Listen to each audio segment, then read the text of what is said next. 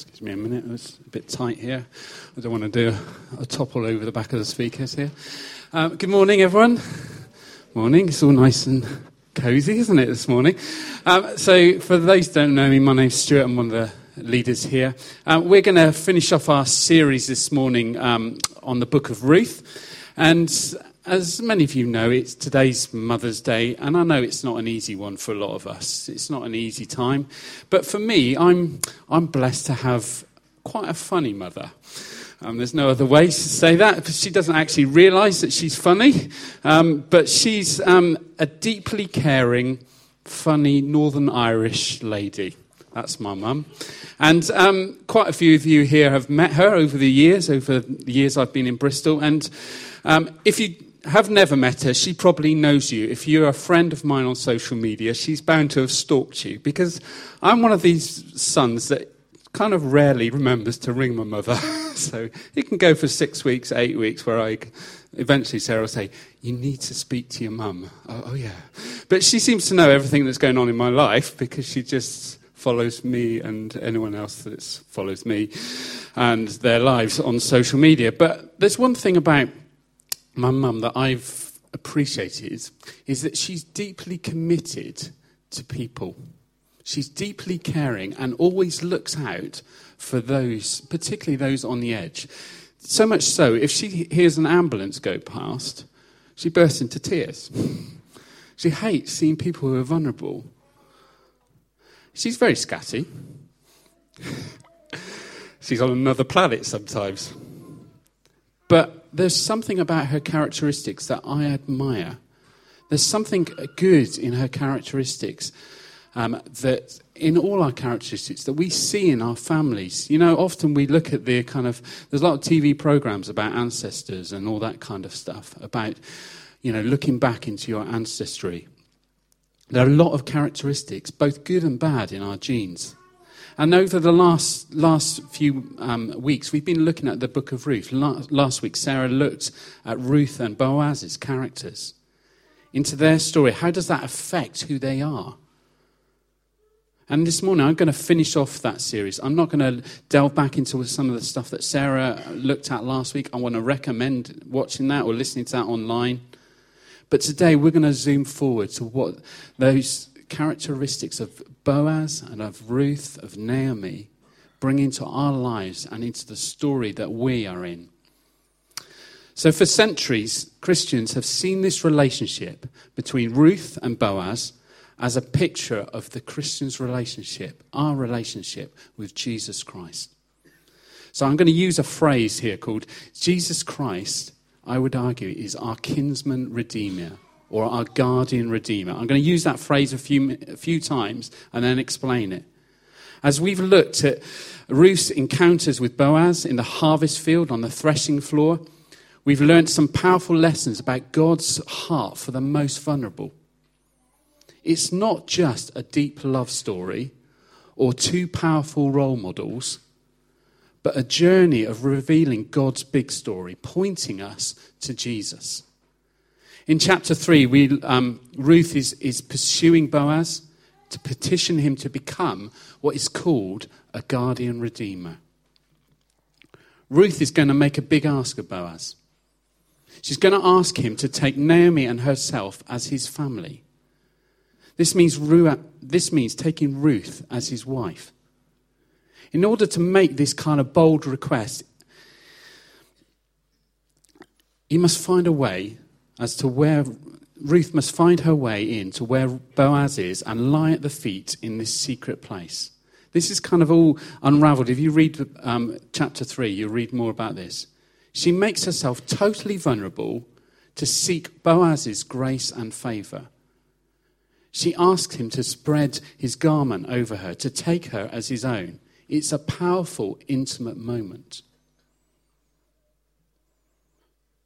Although Ruth is bold in going to Boaz and making her request, she, she's on good ground because legally in those days, Boaz is her guardian redeemer. That means he has a legal right to, for her to petition him. Boaz invited Ruth for a meal to eat with him. He gave her permission, provision, and protection. And we're going to jump into chapter 4 to kind of explain list a little bit more. In chapter 4, in verse 9, in verse 9 it says this Then Boaz announced to the elders and all the people, Today you are witnesses that I have bought from Naomi all the property of Elimelech, Kilion, and Mahlon. I have also acquired Ruth the Moabite, Mahlon's widow, as my wife in order to maintain the name of the dead of, with his property, so that his name will not disappear from among his family or from his hometown. Today you are witnesses. Then the elders and all the people of the gate said, We are witnesses. May the Lord make the woman who is coming into your home like Rachel and Leah, who together built up the family of Israel. May you have standing in Ephrathah and be famous in, in Bethlehem. Through the offspring the Lord gives you by this young woman, may your family be like that of Perez, whom Tamar bore to Judah. So Boaz took Ruth, and she became his wife. When he made love to her, the Lord enabled her to conceive, and she gave birth to a son. The, woman, the women said to the Naomi, Praise be to the Lord, who this day has not left you without a guardian redeemer. May he become famous throughout Israel. He will renew your life and sustain you in your old age. For your daughter in law, who loves you and who's better than you, your seven sons, has given him birth. Then Naomi took the child in her arms and cared for him. The women living there said, Naomi has a son, and they named him Obed. He was the father of Jesse, the father of David. So, what is this guardian redeemer thing all about? The guardian redeemer is, is a male relative, according to in the, the book of uh, Leviticus, had the privilege and the responsibility to act for a relative who was in danger, in trouble, or in need of vindication. So, uh, somebody who was trying to clear their name from shame or accusations. The male relative was a relative who was acting for someone who was in trouble, danger, or need of vindication. The Hebrew term for redeemer means appointing this male relative because it means to deliver, to rescue, or redeem a person or property. It was something that was very cultural across those days. Some parts of the world it still is, but really it's about something um, that is cultural from those days. And this story of Ruth is a story of God's redemption story, of his amazing grace to welcome us all into his story. It's an example of God working through history, orchestrating events to further his plans. So Boaz is this guardian redeemer, redeeming Ruth from a life of poverty and sorrow and giving her new security, new hope, and new joy. Ruth could now experience God's fullness in his abundance, richness, and sufficiency. In the early part of Ruth, it actually says Ruth is often referred to as the Moab, Moab, so female Moab. A signal is, is being given. The writer is saying, take note, watch out, something's going to happen. That's why, why they actually use that phrase. After Boaz redeems her, she's no longer referred as a Moabitess, an outsider, a foreigner, an alien. Instead, in verse 11, we read the elders pray she may be part of community of faith, like Rachel and Leah Rachel and Leah were the ones who gave birth to Jacob's children, the children who became the heads of the 12 tribes of Israel. There is something here of redeeming, of changing, of rescuing, of changing the past. What is demonstrated is redemption leads to inclusion. Redemption leads to inclusion. The outsider becomes part of God's family. The outsider becomes part of God's, the people of God. One commentator puts it like this The book of Ruth conveys that Ruth the Moabite is ultimately integrated into the Israelite community and is accepted by that community. By ending with David, the book celebrates the rewards granted to Ruth, Naomi, and Boaz because of their virtuous actions. But what does that mean to us? What does that, how does that connect with us? We don't live in a world where we talk, in, in our culture now, that talks about guardian redeemers. We don't have this culture. But we do have a culture where we need to look at inclusion. Inclusion is something we really do wrestle in our culture. In church, we do. We're driven by politics and, and media rather than God's redemption story. I think we have to ask ourselves some, some questions, really, about our consistency of what it means to welcome the outsider into the people of God. Not just outsiders who are just like us, who won't rock our boats, but welcome the outsider into the people of God. And deep down, we know that we actually we need to be people who welcome all without safety barriers, without protection barriers. And I've seen situations over years where I get really frustrated on this. But I don't think it's helpful to point fingers because I look internally and see huge failings in myself. Where, how do I consistently, year after year, decade after decade, welcome outsiders into my church family? This one, the wider family. I love for decades that this church has done that, way before I was around. And I've been around for a little bit. It is because it's a kingdom of God priority. It's not neat, it's not tidy, it's not comfortable. But welcome the outsider into God's redemption story is what God's about.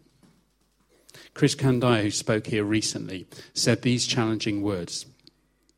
He said, Hospitality to the stranger is the key to intimacy with God. And when we answer his call to compassionate action, we will find it life giving. This revolutionary message runs through the whole of history of God's relationship with humanity. He calls the people of God from the promised land to provide for the alien, the orphan, and the widow. Jesus teaches us to care for prisoners, the poor, the sick. The people of the early church lived together, providing for each other's needs in ways that were radical then and now. But in the 21st century, this is us, we're too busy, too overwhelmed, even to begin to think that we can live this out in our own lives. The need seems enormous, and what we can offer can feel so small.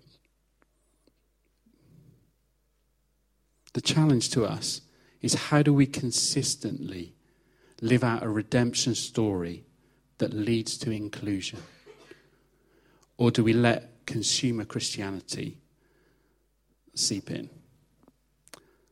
Back in September, I, we were sharing a vision around our ch- for church this year about being rebuilders, repairers, and restorers. It was what does that look like for us individually, but what does that look like together?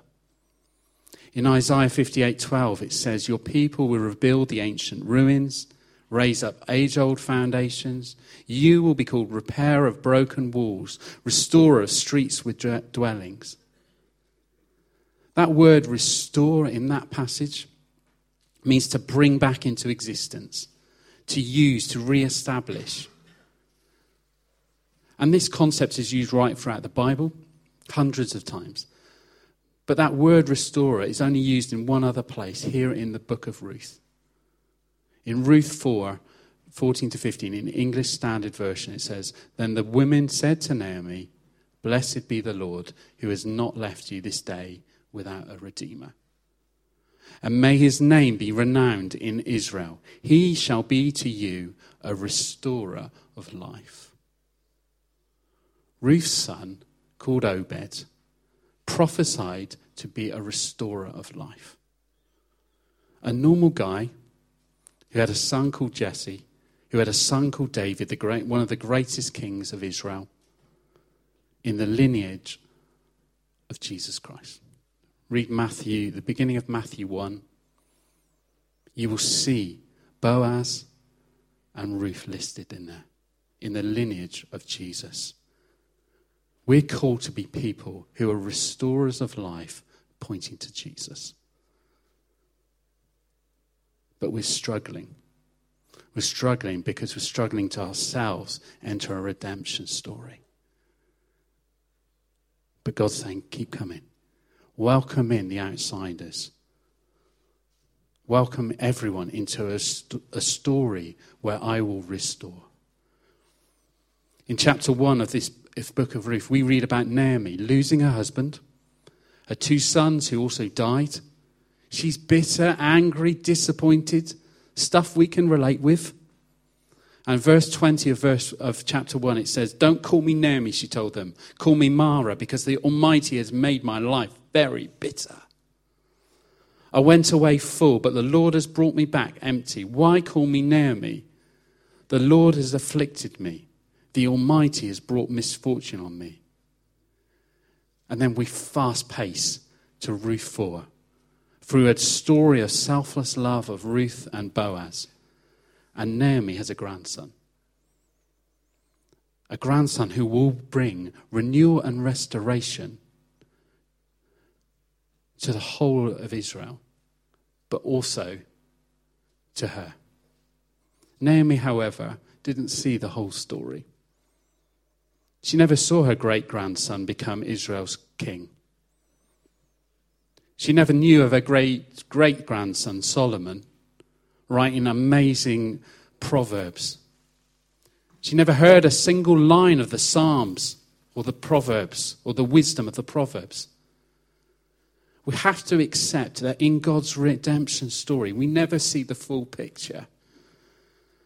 We never see how our lives fit into, into it. But we have to trust that God is doing something. You know that picture, I've used this before, of that, an illustration of a tapestry if this is actually working. It may be up here on the screen. There's a picture of a tapestry where underneath it looks like a lot of uh, knots and loose ends. But you look at the top and it's a beautiful picture. God's view is from above. He sees a very different perspective. We see all the underneath, all the tangled mess. But God's view is above. He sees a masterpiece. Now, many of us would struggle with, with this uh, in our lives. We just see the mess. We see un, unrealized hopes. We see stuff that has been done to us, stuff that we've done. We're kind of wrestling with this. But God is seeing a redemption story. A redemption story. The speaker and writer Danielle Strickland says this My experience of life with God is messy it's a mixture of failure and success, courage and fear, faith and doubt. Since God invaded my life, my whole world has been a beautiful mess. I like that. I've been recreated by a designer who loves to recycle. My life has been taken a new shape. It's characterized by light and love. It's a celebration. Even if it looks a little out of control, it belongs to a loving God who has a beautiful plan. The Lord honored Naomi in an amazing and wonderful way. Boaz and Ruth were married. They gave birth to the grandfather of King David. Ruth became the ancestor of Jesus Christ. The journey is pointing to Jesus.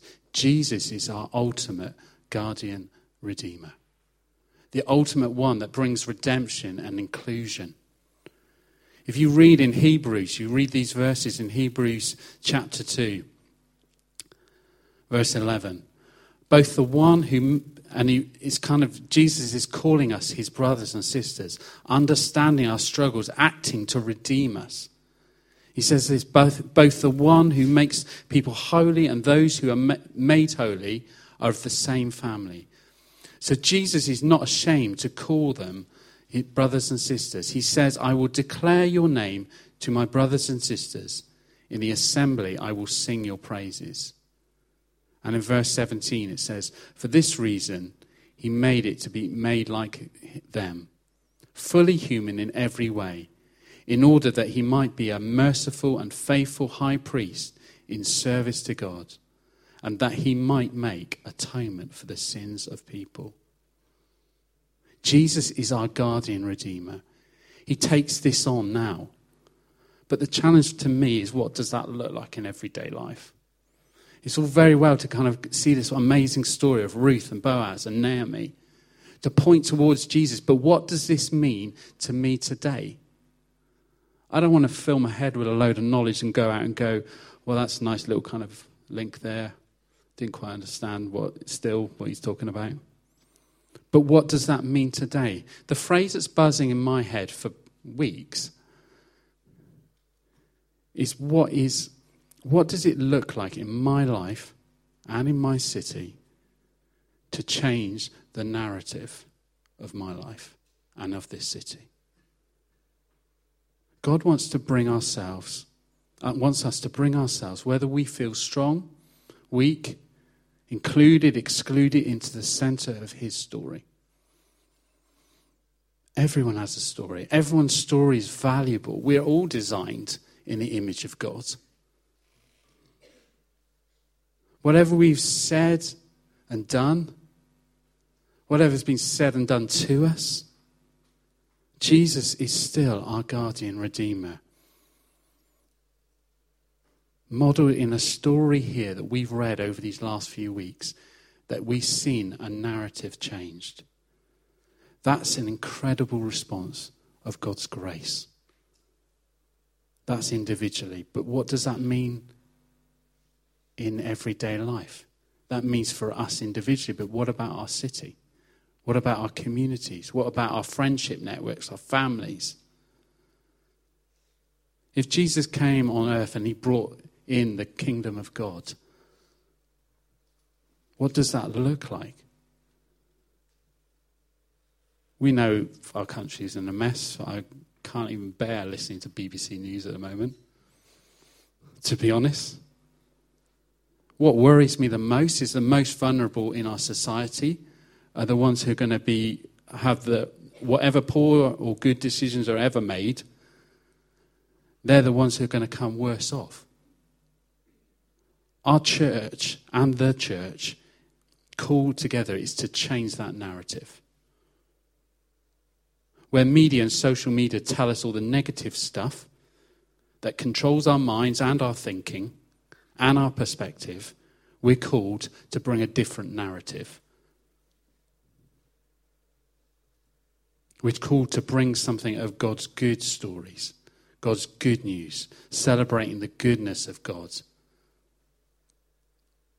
For Ruth and Naomi, their narratives changed. You see that in Naomi, you see that in Ruth. And there's a legacy that went through century after century after century. And as we finish now, I want to give us an opportunity to respond. We're going to have some worship. We're going to have an opportunity to say, okay, God, what's the narrative in my life? We might be thinking, actually, my life is hunky dory. Everything's going really well. Or you might be thinking, actually, I want to see a change in the narrative of my story. I want God you to break in today, like you did in Ruth and Naomi's lives. I want to see the restorer of life at the center of my life, Jesus.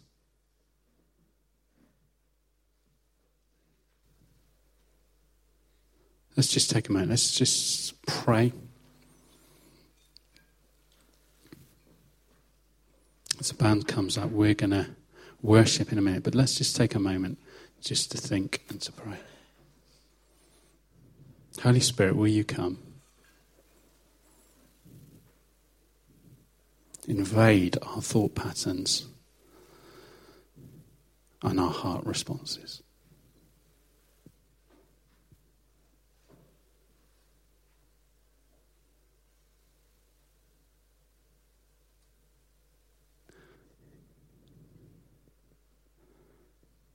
Maybe you're thinking, yeah, I look like the bottom of that tapestry. And God, I need you to break through. Come, Holy Spirit. Give me a glimpse of what's above it. Change my perspective to see above and not just below.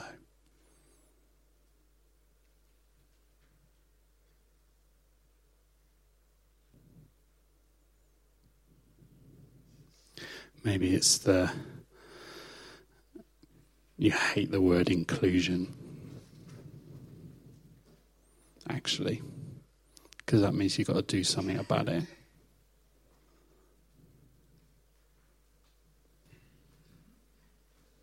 Father God, I pray that you would reveal to us what it means to be how you welcome all into your redemption story and how we'd actually do that. Reveal to us, we pray.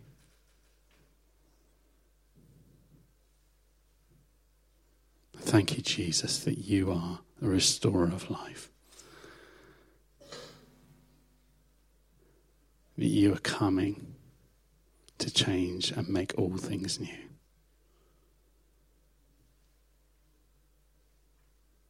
So as we look to you, we look to all your goodness, of your faithfulness, your forgiveness.